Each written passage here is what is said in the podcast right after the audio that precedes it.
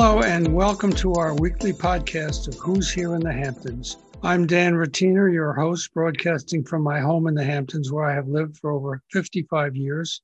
I've written a dozen books about this glorious place, and I've seen it grow through the years from small tourist towns, quaint fishing villages, and a summer playground for high society to what it is today a world class resort for celebrities, artists, musicians, authors, and billionaires. In my podcast, I will bring you interviews with not only these people, but also prominent local people who have helped shape the Hamptons. Welcome to Dan's Talks. Uh, this uh, edition of Dan's Talks is with Daniel Simone, who's written two bestsellers, uh, Lufthansa Heist and The Pierre Hotel Affair, both uh, about heists and crime, and uh, has uh, been coming out to Amagansett for years from his home, uh, I think, up in Port Washington. And um, I wanted to uh, ask you, first of all, uh, how you got interested in um, writing about these kinds of things. They're, they're very dramatic.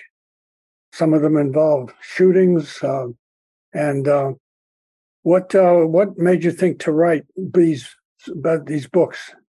Well, my writing aspirations originated when I was a, a, a very young boy. But of course, I had when I became an adult, I had to make a living like most other people, and um, I abandoned that aspiration. And finally, when I sold my business um, in uh, the year '98, I rededicated myself full time to to writing.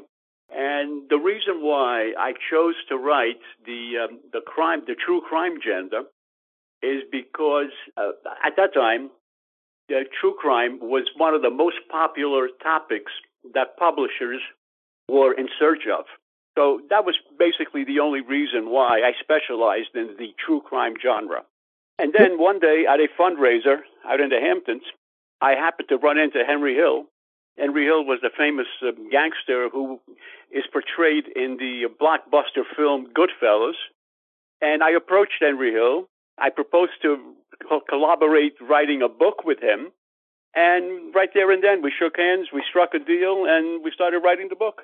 And that was about describing in a few sentences just what Lufthansa heist was about. In 1978, eight gunmen forayed into the uh, Lufthansa cargo building at Kennedy Airport. They held the night crew captive and forced the supervisor, the night supervisor, to open the high value vault. And the, at that, that evening, that particular evening, the high value vault contained $6 million in cash and about $3 million in jewels. And of course, they packed up all the money and the jewels into their van and got away without hurting anyone. And uh, eventually, uh, did any of them get caught? None of them were caught, but they were all killed. Oh, gosh the the organizer of the of the event of the robbery, his name was Jimmy Burke, and um, he didn't want to share the proceeds from the robbery with his uh, cohorts, and he decided that uh, he made a business decision that it was cheaper to kill them. And mm-hmm. that's basically what happened. The only reason why Henry Hill did not get killed is because he was smart enough not to demand his share of the of the heist. Instead, he uh, became a, an FBI informant and helped the government uh, convict Jimmy Burke and numerous other uh, gangster uh, associates uh, of that period. So he was very, very helpful in cleaning up some of the most undesirable elements in the New York area. But uh, the the stuff stolen, I understand, was never found. No. Talk no, about- nothing was recovered, and for that reason, it stands as the largest unrecovered robbery, cash robbery in history. There have been robberies of greater amounts of money, but none. This is the only robbery. The Lufthansa robbery is the only robbery where nothing was recovered. Wow! And no one was convicted for it. Tell us about the Pierre Hotel affair. That's an even more interesting. Well, it's not. They're equally interesting, and they both remain as bestsellers? Well, uh, before I describe the actual heist, I'd, I'd like to um, point out how I came to be, uh, be inspired to write about the Pierre robbery. Uh, it, one of the last surviving gunmen of the robbery, his name was Nick Sacco. He passed away about six months ago. He contacted my literary agent because he was looking for a, an author to write a book about three murders that he had witnessed, three brutal murders. So when he finally reached me, I said, I'm not really interested in murders. You know, murders, homicides happen every single day. There's nothing unusual about them. So I said, I'm not really interested. So I said to him, said, what else did you do in your criminal career? He said, well, I don't know if this means anything to you, but I was one of the gunmen of the Pierre Hotel robbery back in the 70s. And I was floored. I was absolutely flabbergasted. I said, you've got to be kidding me. Because when the robbery actually took place, I followed it in the news on a daily basis. It, it was absolutely remarkable and sensational. So again, we struck a deal and we began collaborating writing the manuscript. What was so remarkable about it?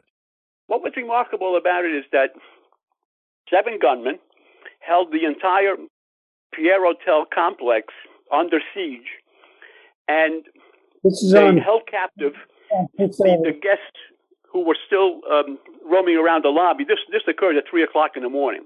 On Fifth Avenue in Manhattan. Correct, 61st Street and Fifth Avenue. It's it, the Pierre Hotel has been billed as one of the most exclusive hotels in the entire world. So the seven gunmen held the entire hotel under siege. They held the uh, the night crew captive, and they also rounded up several uh, guests who had who were still roaming around the lobby that late that early morning, and they proceeded to uh, break into the uh, safe deposit boxes that the guests uh, held, and uh, walked out of there with about twenty six million dollars in cash and jewels. Why were the uh, Why was there so much jewelry in the uh, boxes? This happened the day after New, uh, New Year's Day. It was a weekend, so the banks were closed from Friday, from fr- from that Friday afternoon until the following Tuesday morning, and the guests had nowhere to uh, safekeep their belongings, their uh, valuable belongings. So they they used the safe deposit boxes uh, of the hotel to store their cash and valuables.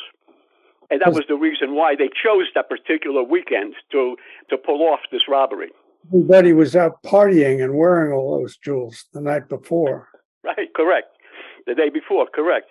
So they, they again, they, they were a group of gentlemen thieves. They did not harm anyone.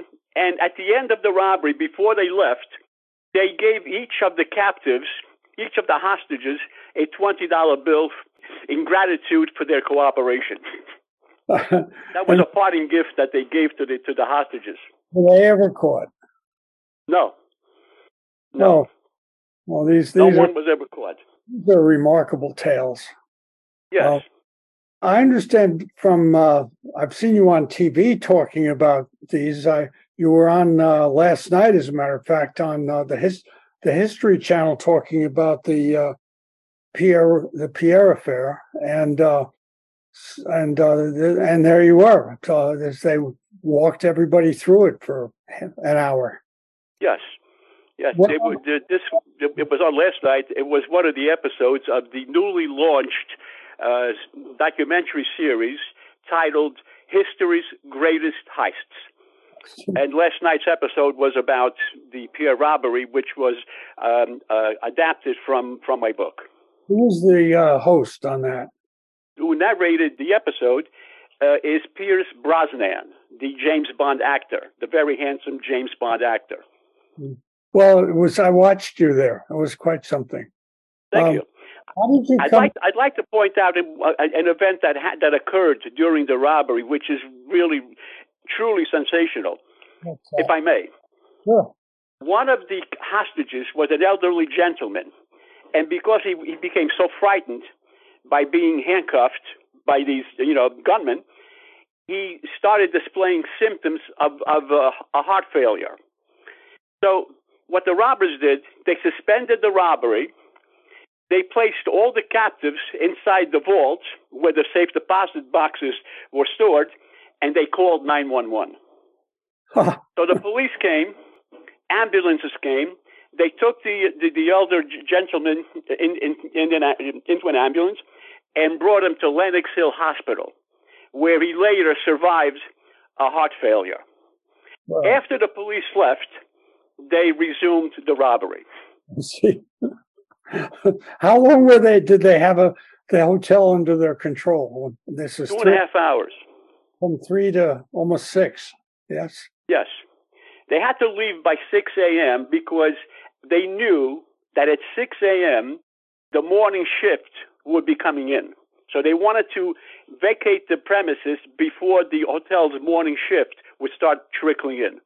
And this gentleman who approached you about this and told you about this, who was participating in it, why would he, since nobody had been arrested, and this is when he spoke to you, which was not so long ago, why did he uh, want to do that? Is there some time limit on how how long you can you can go after a robbery or something? Well, yes, the time limitation is five years. I see. But uh, there were there were some additional extraordinary circumstances surrounding him. He was in the federal witness protection program for an unrelated crime. I, I mentioned earlier that he, he had originally contacted me because he wanted to write a book about three murders that he witnessed. Well, he testified against the the um, the killers of those three murders, and for that reason, he was forced to go into the federal witness protection program. When he did enter the federal witness protection program, he was given complete immunity for any other crimes that he might have committed. Tell us a little about what's upcoming for you. Are you working on a new book, or and uh, what uh, TV? Where can people watch you on TV uh, as you talk about these things on documentaries and so forth? Yes, uh, I'm um, currently finishing a manuscript uh, and it's about the uh, the French Connection heroin. If you may or may not recall the movie titled The French Connection from from the 70s. Yes. I believe your your old friend Roy Scheider was one of the protagonists of the movie. Yes, he was. And um, it was very successful. And it, it, was based on a true story. And the movie ends where um, the New York City narcotics detectives impounded the vehicle with which the French smugglers brought in the heroin into New York City. They impounded the vehicle and they found the, the heroin stashed inside the fenders of the car. But the robbers fled back to France and they were never caught.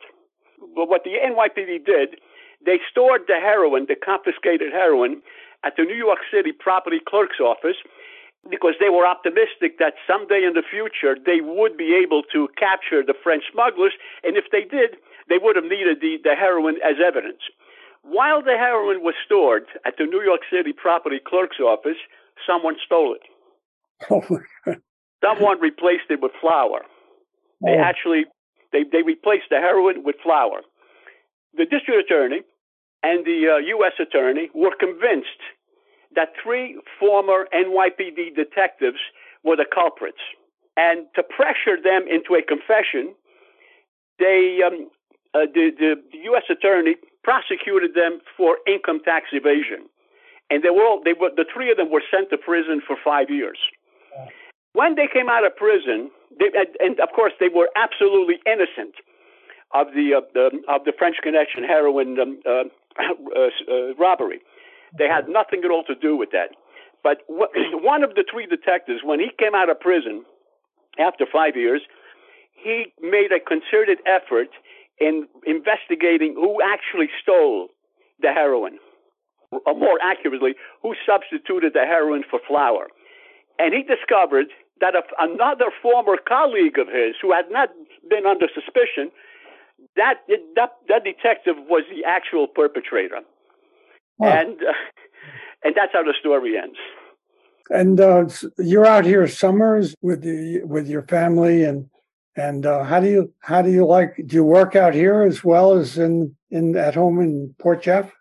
I I I discovered the Hamptons in the mid '70s in a very very unusual way.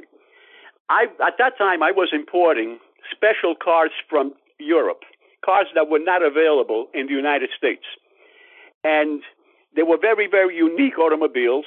And what I would do, I would take the, uh, one of the vehicles out to the Hamptons on, on, on a weekend, park it in the um, Indian Wells uh, beach parking lot with a for sale sign on it.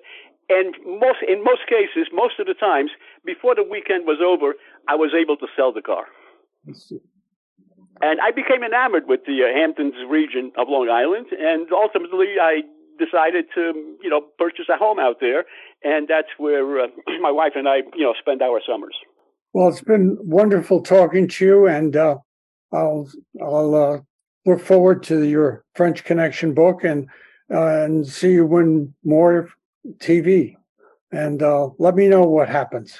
Speaking Thanks. of TV, not this coming Tuesday, but the, the, the following Tuesday, in other words, two weeks from yesterday, the History Channel will broadcast another episode of History's Greatest Heists, and that episode will feature a documentary based on my Lufthansa heist book. Great. That's wonderful. And uh, I will talk to you soon. My pleasure, Dan. Bye.